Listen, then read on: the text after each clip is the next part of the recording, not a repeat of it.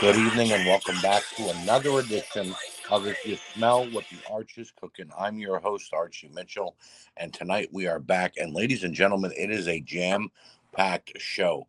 That is right. There are a lot of newsworthy quick hits that are going to come up, quite a few of those highlight reels from Raw and SmackDown, and a lot going on on NXT and Dynamite.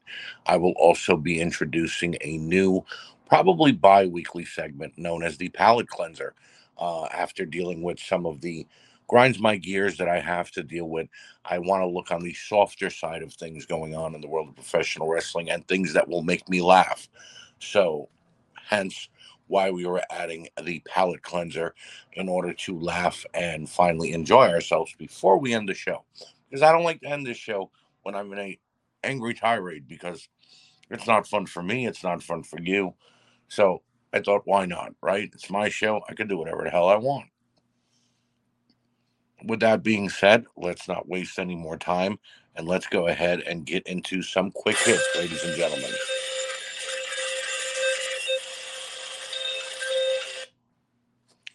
And tonight we start off with our first big newsworthy quick hit.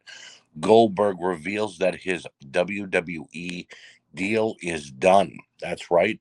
He has finally met all of his match requirements. The allotted time, the allotted time that he was given for this deal is also over, and I have to say, thank God. I was not the hugest Bill Goldberg fan when he first debuted in WCW, and I thought that he was actually a decent talent, and his streak was pretty cool, but they really oversaturated things with him after he won the World Heavyweight title from Hulk Hogan, and then lost it to Nash, and then they just didn't know what to do with him anymore. But in any indication, since he came back to the WWE, he has been put in pointless matches. He has been given title reigns, and it always comes down to I'm doing this for my son so he could see me in the ring. Bill, your son didn't need to see you in the ring. Neither did either one of us that are watching the WWE product, the the millions of fans at home, the thousands in the arena. Those were piped in chants. No one cared to see you, buddy. I'm happy your deal is done, and I kind of hope that you just walk away into the sunset and enjoy your glory days because I'm really, really hoping that with your WWE deal being done, you're not coming back. Number two, WWE now worried that Randy Orton's injury could be more serious than originally thought.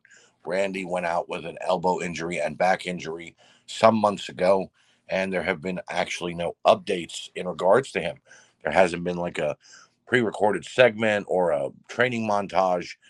Randy Orton's been gone from WWE TV, and with him getting up there in age, WWE is worried that this injury could have actually taken him out for either good or turned him into a part timer.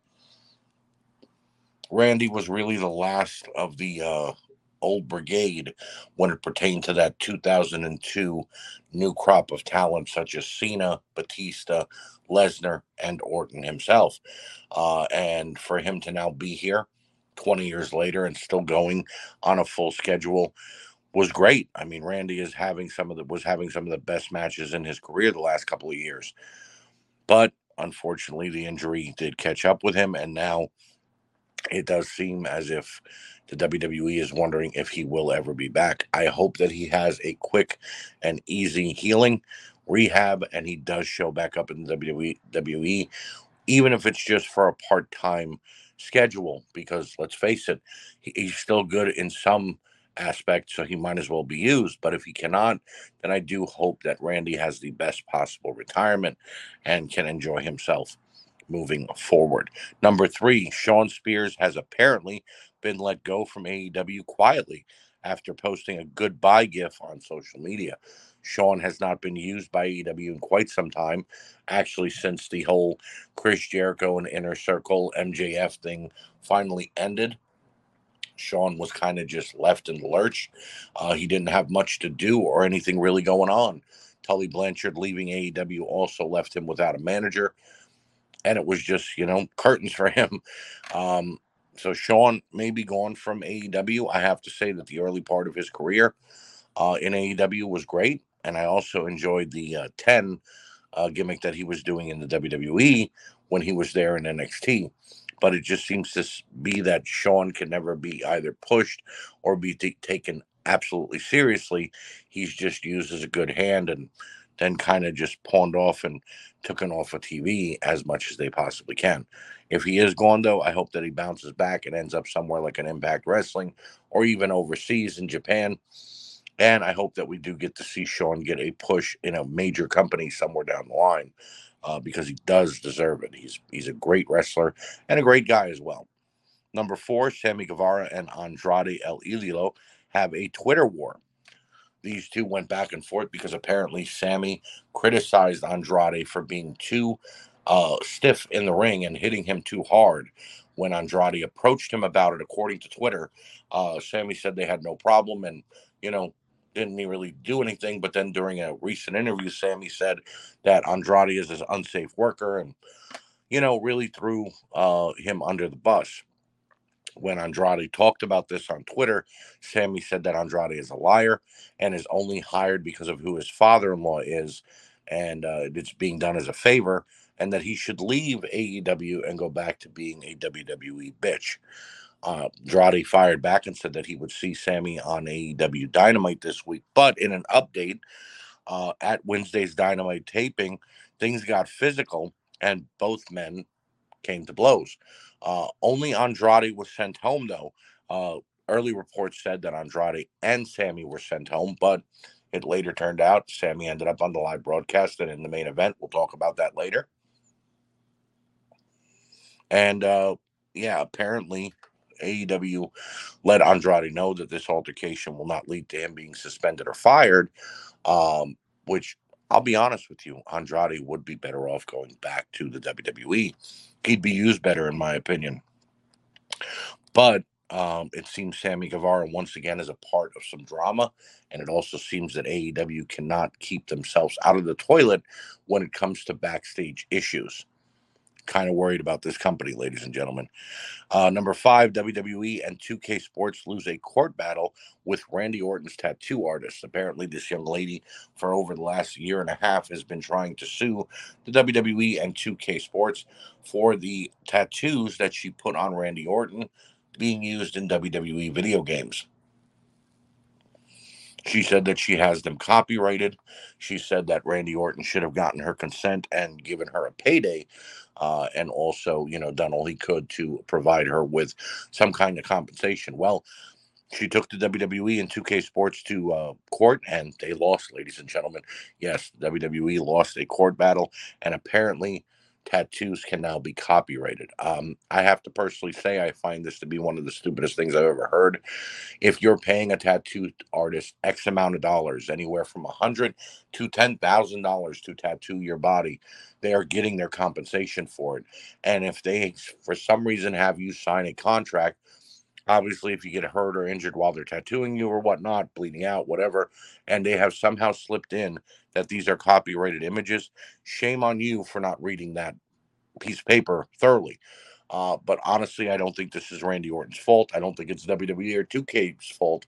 I think that what it ultimately comes down to is this young woman was a bit money hungry. Somebody told her, Oh, I saw your tattoos in a video game. You should be getting money for that. And all hell broke loose. I mean, this was not the Pepsi logo or the uh, Cobra image from uh, G.I. Joe on CM Punk.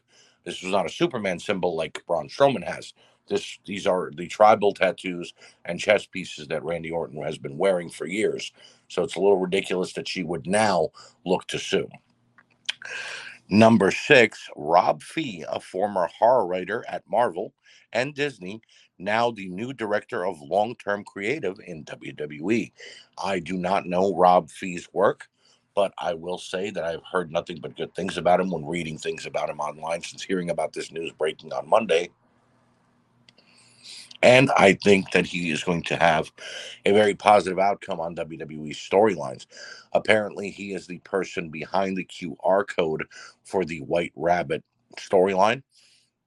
So, Rob, you're doing a fantastic job already, buddy.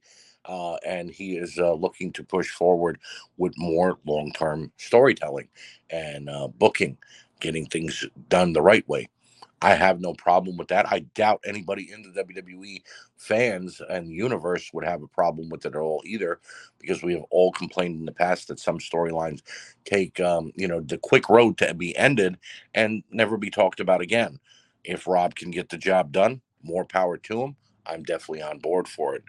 Number seven, WWE does a commentary shakeup on all three major shows apparently Kevin Patrick and um, Corey Graves will now be doing WWE Raw commentary. Michael Cole and Wade Barrett will be doing SmackDown, and Vic Joseph and Booker T will be doing NXT. I am very excited to hear Wade Barrett on SmackDown, and I think that anybody with Corey Graves will do a great job on Monday night. Uh, what I'm not too happy about is Booker T joining the NXT commentary team, and I kind of hope that they only have him for a short period of time and then add somebody else with Vic Joseph. But I will say this uh, Nigel McGuinness has been let go by the WWE, so we will not see him in NXT. Um, and it, uh, the shakeup seems like it was it was needed. We needed some fresh voices on Monday, uh, Tuesday, and Friday. So I'm very happy to hear this. It looks like Triple H is really cleaning house and getting things done uh, as the new, um, you know, CEO of WWE. Go Triple H, go. And finally, number eight, a very somber story. Uh, former Tough Enough winner Sarah Lee passes away at the age of 30. And this happened yesterday on Thursday. Um, she leaves behind her husband, Wesley Blake, formerly a WWE superstar, and two children. I didn't, never really saw Sarah wrestle in the ring after she won WWE Tough Enough but I thought she was great on the show. And when they finally gave her her opportunity to win, uh, having beaten out uh, other women um, such as Chelsea Green and Sonya Deville, Mandy Rose, um, you know, she deserved it. I just think WWE did not know what to do with her. Hearing that she passed and complications from a sinus uh, infection, as well as other elements that were uh, going on, I send my condolences out to her family uh, and I wish them the absolute best in their grieving process. Very, very uh, disheartening to hear someone that age passing away, and not something that you want to hear in the world of professional wrestling. So, with that being said, we will now move on and let's get into our next segment, which is the highlight reel, ladies and gentlemen. And just a reminder, you can catch this and all of our shows on WrestleNet Radio right here on Spotify, as well as uh, the We Can't Wrestle podcast. If you want to check us out on Facebook, go right ahead. You will be able to hear and see everything going on here on the WrestleNet Radio. And going into our first highlight reel, ladies and gentlemen. Coming from Monday Night Raw, we've got the Judgment Day taking on AJ Styles and Rey Mysterio. This was a really good tag team match. It went about 22 minutes, and all four men involved, Damian Priest and um, Finn Balor, as well as AJ Styles and Rey Mysterio, did a fantastic job in the ring. And I loved the storyline after the match. AJ Styles being very upset with Rey Mysterio, refusing to shake Rey's hand and yelling at him uh, it almost looks like everyone who's coming into contact with Rey Mysterio during this Judgment Day feud has got a problem with him. Uh, really makes you wonder if AJ may join the Judgment Day down the line. Although, with all of his problems that he's had with them in recent uh, history, it makes you really wonder if it will happen or not. Although he does have a friendship with Finn Balor. I will talk about the Judgment Day more a little later on as well. Number two for Monday Night Raw, we got Bobby Lashley defending the United States title against Mustafa Ali. It was great to see Ali get a shot at the title and get a prominent matchup on Monday Night Raw. He actually gave Bobby Lashley a run for his money. Lashley was thrown for a loop at how hard this young man fought and what he was able to do in the ring, and that he was not able to put Ali away rather quickly. Uh, it sucked that Seth Rollins got involved afterwards, but I will say this it didn't suck in the aspect that it was again long-term storytelling. Uh, Lashley beating Rollins a couple of weeks ago with the distraction from Riddle, and now Rollins still trying to show Bobby Lashley that hey, I'm still here. I still want a shot at your title after I'm done with Riddle. It was great to see. And number three, Rollins and Riddle's segment on Monday Night Raw. These two could not touch each other, but they were definitely getting in one another's face. The way that they went personal with one another and the way that they've been telling this storyline has been fantastic. Matt Riddle and Seth Rollins have been a shining point of Monday Night Raw over the last month. Uh, so it, it's been very, very enjoyable. Over on SmackDown, their number one highlight reel spot goes to the crowd reaction to Logan Paul, along with Paul Heyman explaining what Logan Paul is. And what I mean by that is Paul Heyman said that Logan Paul is like a modern day Cyndi Lauper and Mr. T in that they're using a celebrity or a pseudo celebrity to get them millions of more eyes on the product. And all that's really going to lead to is this Kardashian wannabe and Logan Paul uh, helping to bring other people to uh, acknowledge Roman Reigns. I like it. And then Sami Zayn grabbed the mic and helped to be peacemaker between Roman and Jimmy Uso, or Jay Uso, excuse me, and then called Logan Paul a giant number two. Roman actually broke character and began laughing during this. This is why I'm laughing. And I just thought it was an all around great segment. Number two, Solo Sikoa taking on Ricochet. Fantastic 10 minute match. And that reversal to the shooting star press. Wow. Solo is the real deal here, and I have to say I've been been enjoying him since his debut in NXT, and I think he's going to do great on the main roster. Number three, the return of Zelina Vega and the debuts of Legado del Fantasma to the main roster. Great to see them. I don't know where Elektra Lopez actually is. I don't know if she's been let go or if they just left her down in NXT. But I'm happy to see Zelina back with a new blonde look, and I'm definitely happy to see uh, Escobar and his boys over on SmackDown. Number four, Max Dupri changes his name back to L.A. Knight glad, very, very glad to see that he dumped the maximum male models BS that was going on there.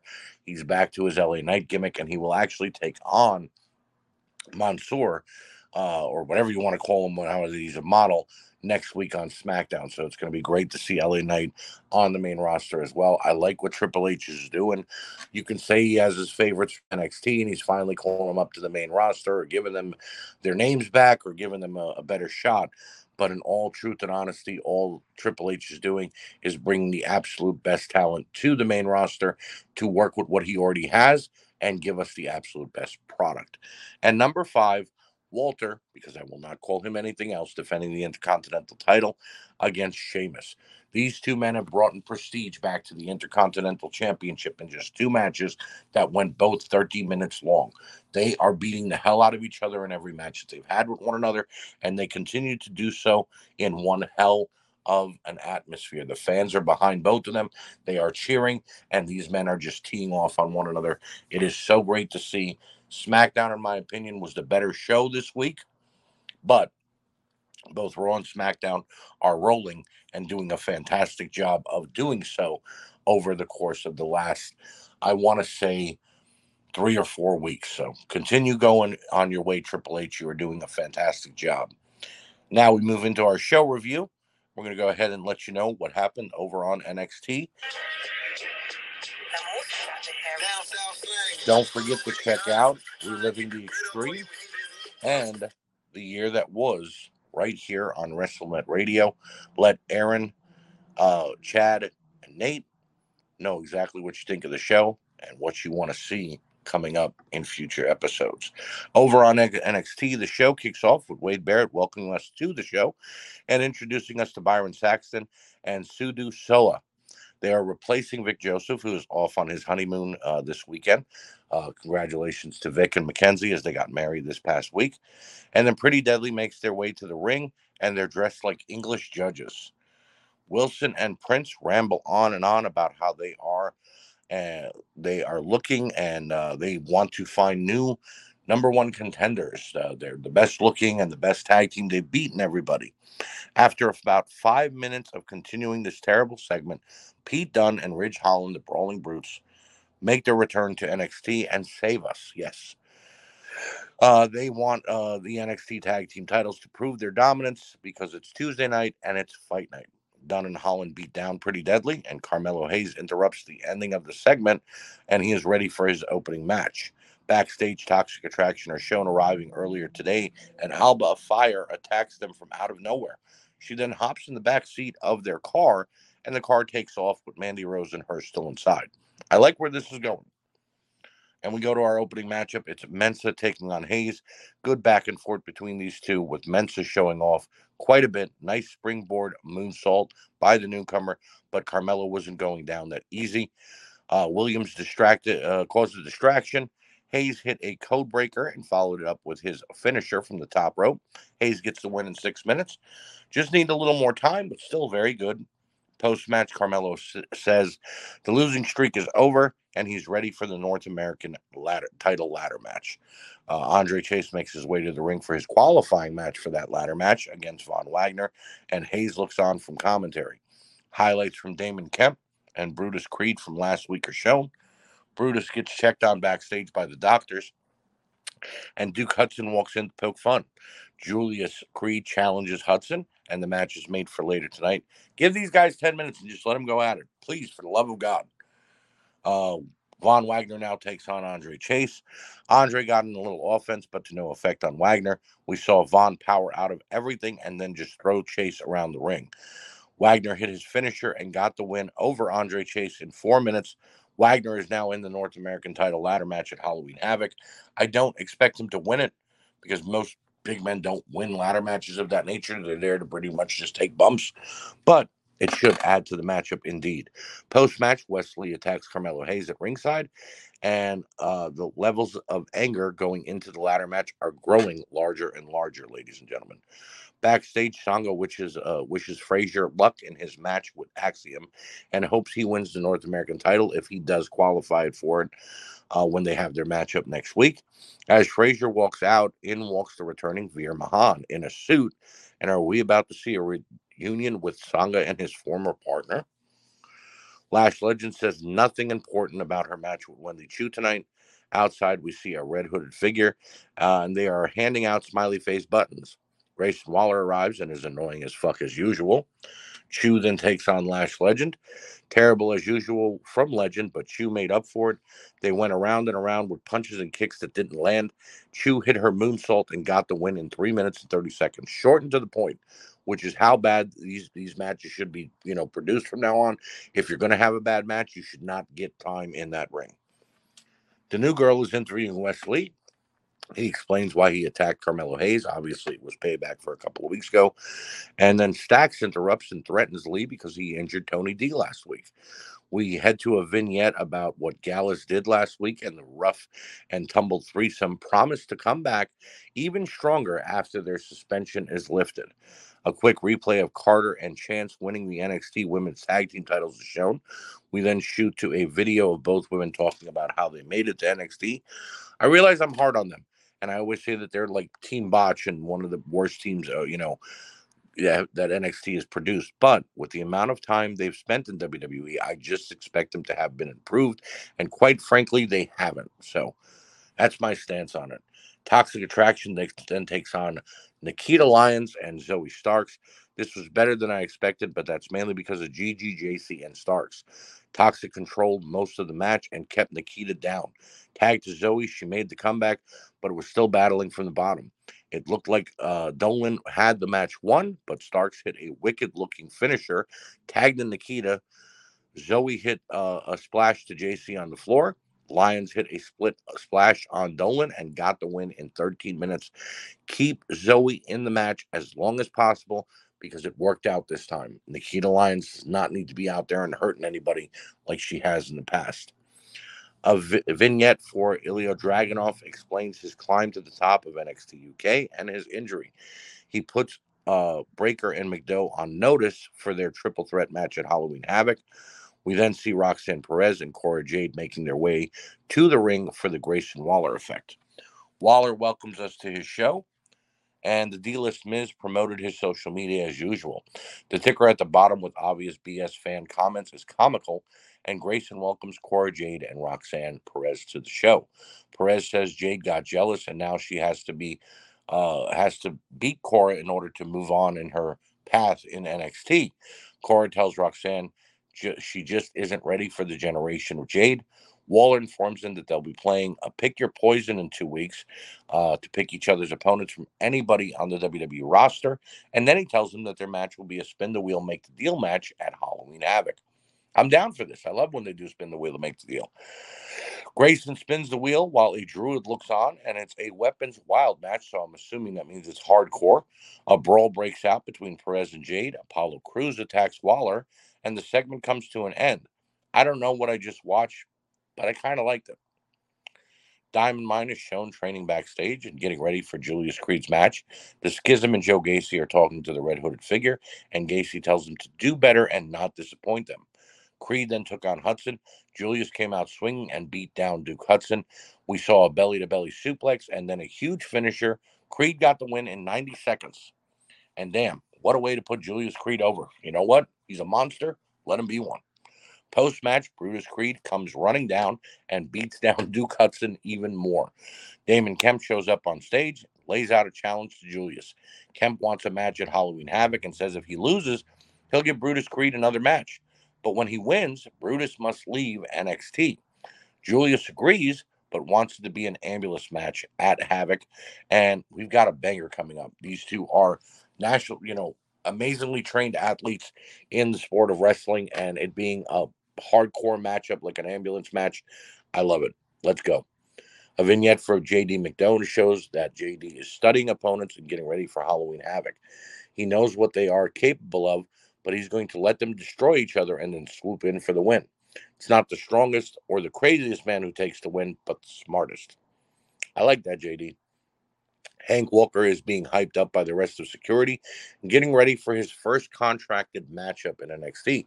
Quincy Elliott shows up and gives Hank some advice and then danced for the security. Uh, yeah, that just happened. Walker takes on Zion Quinn. This wasn't a five star classic by any means, but mo- both men definitely got in a good fight. Quinn got the win with his flying forearm in two minutes and 30 seconds. Can't believe they actually didn't put Hank over.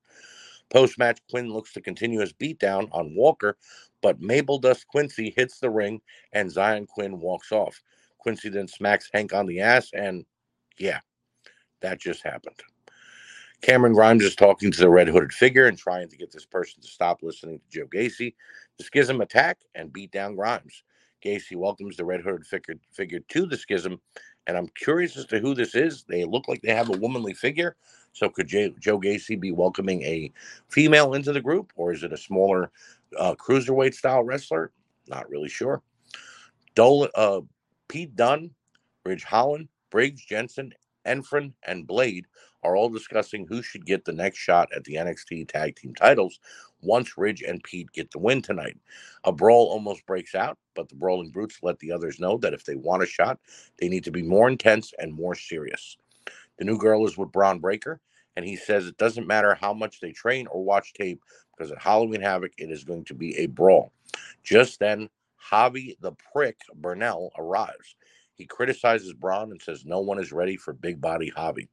Breaker lets him know that he's requesting a match with him next week. No, no, please no. This guy does not deserve a match with Bron Breaker. And now it's time for our main event.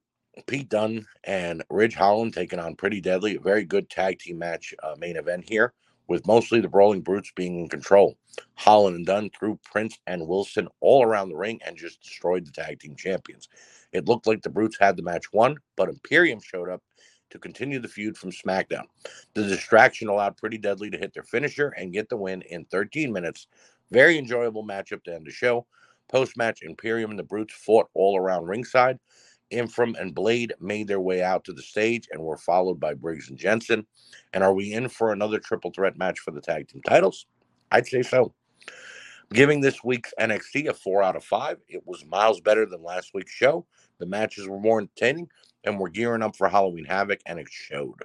So, another good episode of NXT finally, after what we had to endure last week.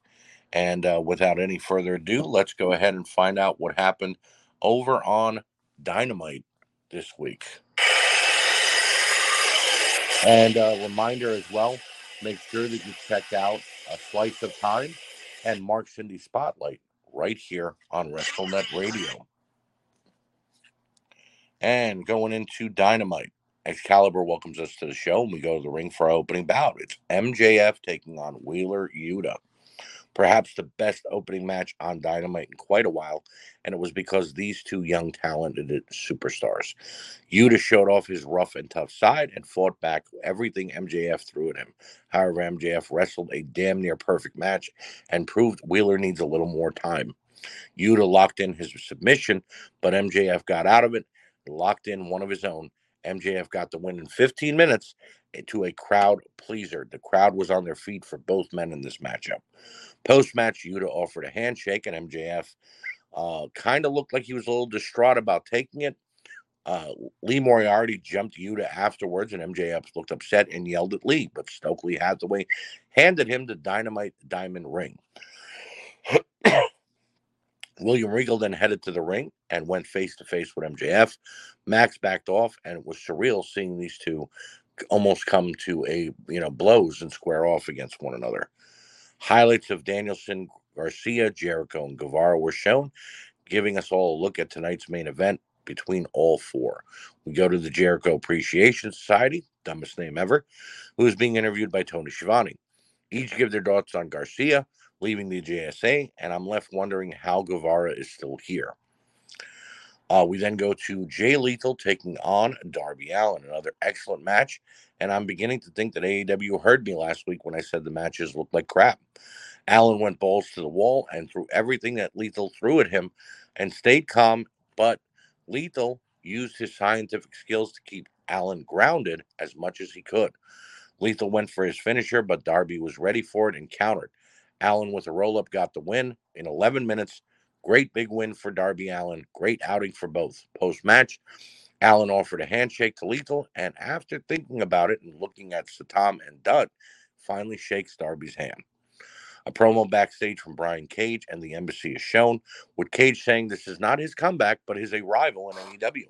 Prince Nana says after the matchup, they'll all be in the money.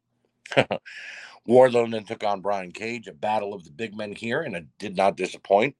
Cage fought hard, and hit Wardlow with his big discus clothesline, but it was only for a two. Wardlow tried to fight back, but Cage wouldn't let him up and kept pushing.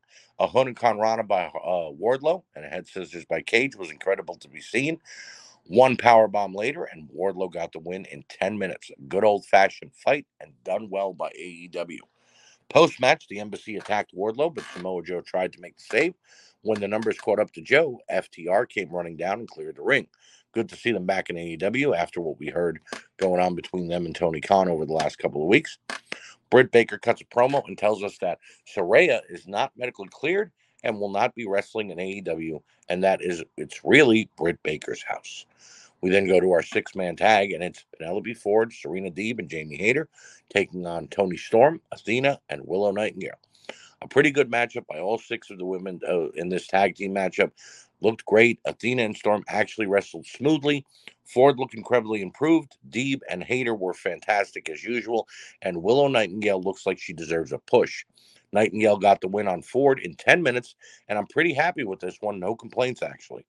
Post match, Britt gets into Saraya's face. They come to blows. All eight women have a brawl, and Saraya sends Baker out of the ring.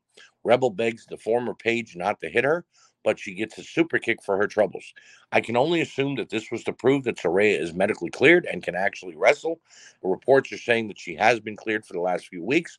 So we'll have to wait and see. But I do hope that she is kept safe and not injured by anybody on the roster. Rush then cuts a promo on Hangman Adam Page, but no Andrade. Was only El Idolo sent home? I, I guess so. I talked about it earlier. I mean, this is ridiculous.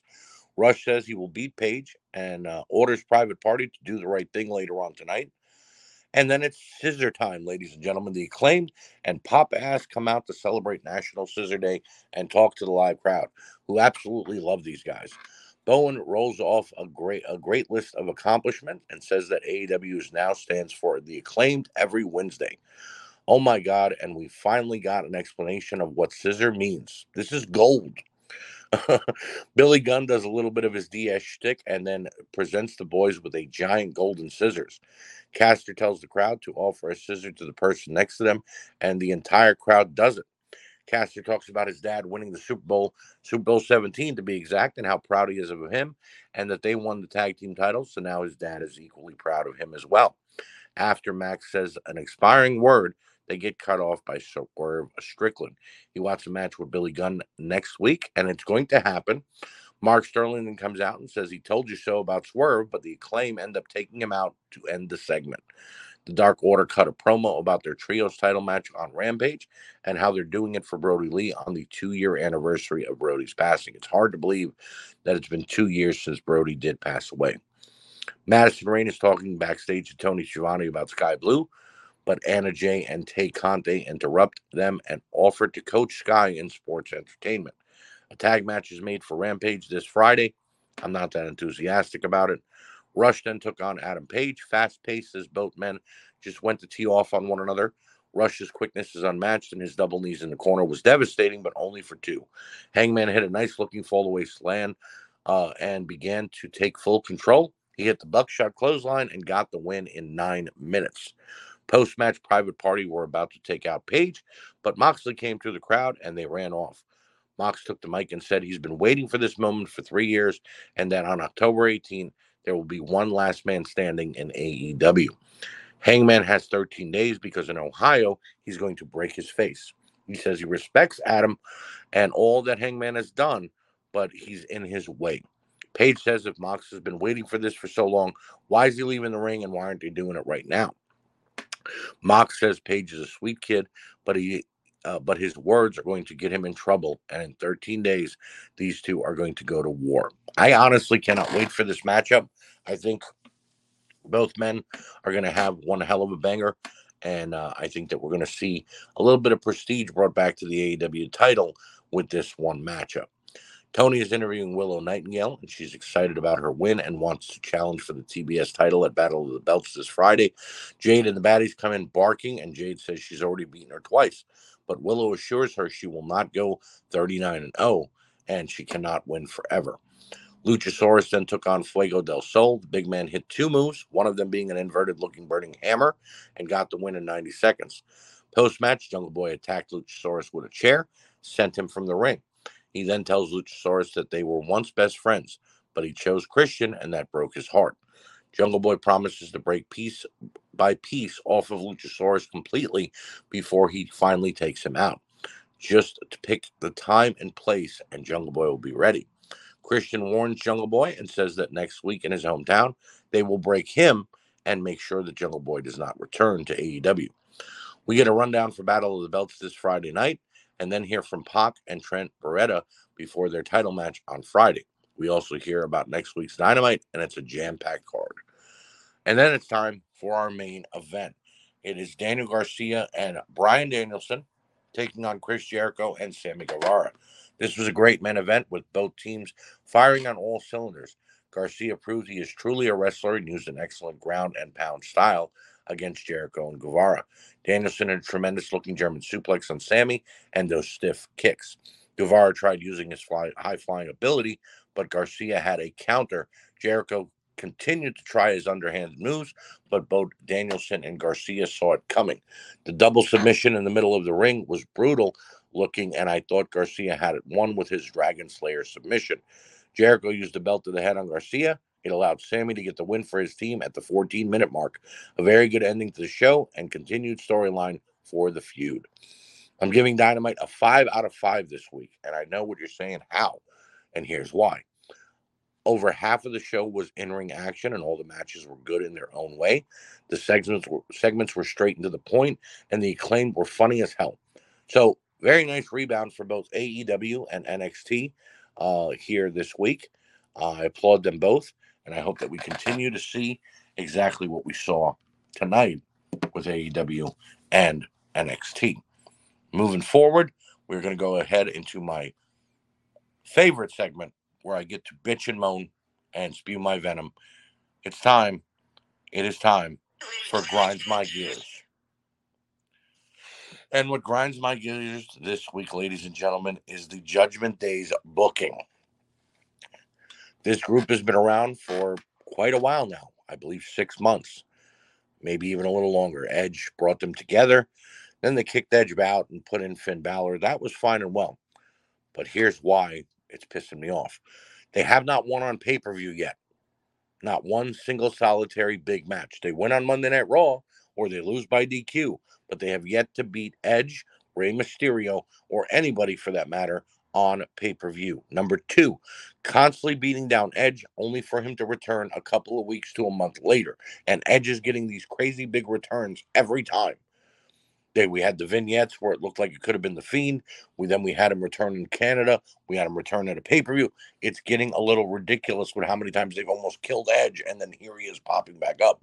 Now I'm an Edge fan, but this just makes no sense. If you're beating somebody down, if you're breaking their leg, if you're busting their arm, if you're cracking their head, shouldn't they take a little while to heal and give the chance for Judgment Day to beat everybody down? Number three, Dominic Mysterio as a whole, ladies and gentlemen. I have been bitching about this kid for quite some time. He is not in good shape. He does not know how to talk, and his wrestling is subpar. There is no reason for Dominic Mysterio to have been mixed in with the Judgment Day, strictly then to hurt Rey Mysterio and add to this storyline. But if you were not going to have Dominic start pulling off some kind of Eddie traits and, you know, doing all this stuff and, and getting in his father's face, then why did we do it? He's cutting horrible promos. He's telling his dad he hates him. It's sort of like when Nikki and Brie Bella were, were feuding a few years back. And number four, Rhea Ripley hasn't ref- wrestled in what feels like two months, if not more. I know she had a health scare. I know that we we weren't sure what was going to happen with her. She was even wearing a heart monitor for a little while. But also, if she is now cleared to be back in the ring, maybe she needs to stop playing the role of mommy or poppy or manager and get back in the damn ring because she was a force to be reckoned with and now they're ruining her career.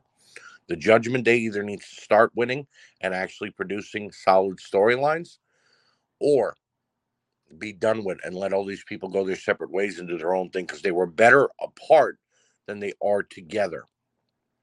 That's just my feelings on it. And I think that we need to see a better way of telling the story of Judgment Day. Get Dominic Mysterio out of there and tell a better damn story. Just my feelings.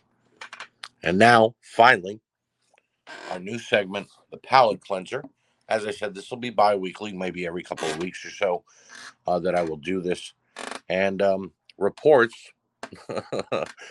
came out that the new season of Dark Side of the Ring uh, will be happening soon. And someone decided to make an episode listing and name all the episodes coming out. So, having seen this, and laughing at it. I thought you guys would get a kick at it too. So here we go. Episode one Cody Rhodes neck tattoo. Episode two The Rise and Fall of AEW. Episode three Roid Rage Road, the Ryback story. That's one I'm interested to see. Number four, Small World, the rising midget pro wrestling. It's going to be a big story, guys. Number five, Big Black Dong, the Virgil story. I might pass on that one. Number six, the outstanding career of Vacant. That guy's been champion more times than Ric Flair and John Cena and a whole hell of a bunch of other people put together. And then we've got Marty Jannetty's STD history. that's probably going to be a three parter. Then we've got Babe in the Woods, Pages three way. I think we've all seen that one before. And our final one, Rainy Days, Sunny's Hit and Run. so there's your palate cleanser. I hope you enjoy it. I hope you enjoyed the show. And uh, next week, just a programming note, I will be doing a uh, highlight reel for Raw and SmackDown of next week. But of course, Saturday is Extreme Rules. So I will be doing an entire show review of Extreme Rules. So we'll have some quick hits. We'll have the highlight reel for Raw and SmackDown, and then we will talk about Extreme Rules. There will be no AEW, no Dynamite next week. So don't hold your breath on that. Uh, I want to thank you guys for joining me. And until next time, I'll see you next week on If You Smell what the Arch is Cooking.